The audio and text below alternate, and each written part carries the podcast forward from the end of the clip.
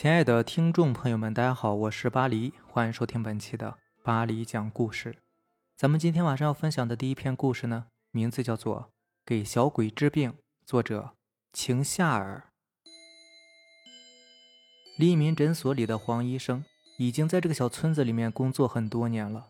今天晚上轮到黄医生独自在诊所里值夜班，夜深了，黄医生无聊的坐在椅子上打着哈欠。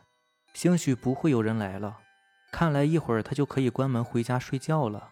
突然，门口传来急促的敲门声，黄医生立马清醒过来，利索的开口说：“请进。”话音刚落，一个年约四十的妇女满脸焦急的推门而入：“黄医生啊，请你救救我的女儿吧！”别急，先让我看看你女儿。黄医生连忙稳定他的情绪。我女儿还在家里呢，家离这儿不远。黄医生，行行好，和我去一趟吧。”妇女哀求道。黄医生医者从医，自然是救死扶伤为先，赶紧收拾医药箱，拿好急救药品，就让妇女带路，匆匆赶了过去。路上，黄医生觉得周围的环境有些眼熟，但事态紧急，忙着赶路，也就没有在意。黄医生跟着妇女来到他家。妇女拿出钥匙开了门，连忙把黄医生请进去，带着他来到女儿面前。黄医生认真的检查了一番，又量了体温，还好，孩子只是发烧了，三十九度，有些高，但是还好，来得及医治。黄医生有序的拿出一次性注射器和药水，给孩子打过针之后，又拿了一些退烧的药给女人，仔细说明吃药的次数。和数量还有时间，而装药水的玻璃瓶子则被妇女随意的丢在门口的垃圾箱里。妇女对愿意来医治女儿的黄医生很是感谢，付了医药费后，又很客气的将黄医生送到了村口。走出村子几步，黄医生回头往村子口看了一眼，发现村口的妇女已经不见了。他在心里面感叹着：这个妇人走的可真快呀，一眨眼就回去了。可能是牵挂家里的孩子吧。回去之后，黄医生收拾好诊所，便关门回家了。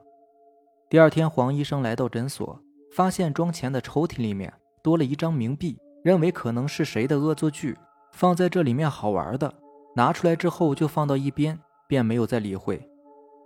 中午，黄医生出诊回来，途经一片坟地，环顾周围的环境，有些眼熟。不免停下脚步，又认真的环视了一圈。突然，他打了个寒颤，这不是昨天晚上经过的地方吗？他壮着胆子走进这片坟地，走着走着，他猛然瞥见一座坟头的边上有一些玻璃碎片。走近仔细一看，他心里面顿时发毛，这不是他昨天晚上用过的药水瓶子吗？再联想到早上抽屉里的冥币，他心中一惊，额头冒出冷汗。他这是撞鬼了呀！突然，他看见墓碑上的照片，正是昨天晚上那个老妇人。此时，照片里的妇人正对着他笑呢。黄医生吓得撒腿就跑。这件事情给黄医生带来不小的冲击，每每想起都会心有余悸。从此以后，他再也不敢独自一人去值夜班了，因为他害怕会再次撞鬼。下面这个故事名字叫做《积习难改》，作者赵公强。老王是殡仪馆的工作人员。这天傍晚，他拿着扫帚在殡仪馆院内清扫地上的落叶。扫着扫着，老王无意间一抬头，远远瞥见一号治丧大厅门口似乎有一个人影。恍惚间，老王感觉那个背影是一个老太太的。她弓着背，拄着一根拐杖，步履蹒跚的。走进大厅敞开的大门，这么晚了，会是谁呢？老王寻思着，等老太太出来之后，过去问一下。就在这时，老王的手机响了。办公室黄主任吩咐老王，明天有人要来办丧事，让他准备一下。接完电话，老王揉揉眼睛，再去看一眼大厅门口，瞅了许久，也没见老太太出来。纳闷之余，老王干脆就走进一号大厅。想去看个究竟，奇怪的是，大厅里空空如也，哪还有什么人呢？老王挠挠花白的头发，心想：难不成是自己眼花了？第二天下午，办丧事的那家人来了，他们租用的是一号厅。听了黄主任和死者家属的交谈，老王这才知道死者是一个姓吴的老太太。想到昨天晚上的怪事儿，老王心里面就咯噔了一下。灵堂布置好以后，老王打开音响设备，按照惯例播放哀乐。可是不知道为什么，音响显示屏上信号一切正常，可就是没有声音。老王把几个按钮调试了好几次，依然没有一点用。家属们急了，都围了过来。吴老太的大孙子恰好在一家歌厅当音响师，看到老王急的是满头大汗，就自告奋勇来试一试。不成想，无论他怎么调试，就是放不出声音。办丧事没有哀乐，成何体统？大伙儿都急得火烧火燎。老王掏出手机，正准备给黄主任打电话，吴老太的二儿媳妇发话了：“妈在世的时候。”没事总爱往小区跳广场舞的地方跑。虽然说老人家腿脚不利索，可他喜欢坐在旁边看人家跳舞，经常一去就是半天呢。是不是这个哀乐他不感兴趣，想听广场舞曲呢？大家一听不免觉得有些荒唐。只是与其再找人折腾，倒还不如一试呢。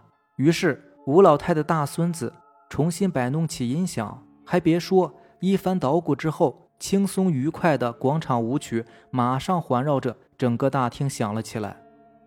老王一颗悬着的心也总算是落了下来。此时，外面西北风呼呼的吹着，大厅里面寒气逼人。家属们找到老王，要求开空调取暖。这时，怪事儿又出现了：几台空调开关按下之后，等了好久，丝毫没有反应。整个大厅的线路并没有问题。灵堂正前方的显示屏依然是亮闪闪的，广场舞曲也响得正欢。一台空调出故障，这很正常。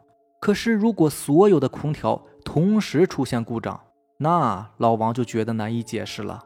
再联想到刚才音箱的事情，老王不禁暗暗心惊：该不会真是这个吴老太太在暗中操纵吧？好在吴老太太的家属这次并没有太着急。只听吴老太太二儿媳妇又说道：“咱妈活着的时候一向节俭，不管大冷天还是大热天的都不用空调的。这个习惯一时半会儿当然改不了了。”老王见别的家属都没有提出意见，就顺势说：“照我说呀，这事儿好办。既然老人生前有节俭的好习惯，那咱们做晚辈的何不最后顺着他一次呢？也算是尽尽孝道吧。”就这样，大伙儿全都同意了。哀悼仪式结束之后，吴老太的遗体要进火化间了。家属们七手八脚的拿出从家里面带来的老人生前使用过的物件，准备一起烧给老人。结果在一大堆衣物被褥中，老王一眼就看见有一根拐杖夹杂其中，顿时老王整个人都惊呆了，想起昨天晚上看到的一幕，看来呀。昨天是吴老太太拄着拐杖提前到殡仪馆来熟悉场地的，好方便办丧事时保持生前的老习惯呢。好了，以上就是咱们今天晚上要分享的故事了。如果喜欢咱们的节目呢，就点个订阅吧。行，那咱们下期见，拜拜，晚安。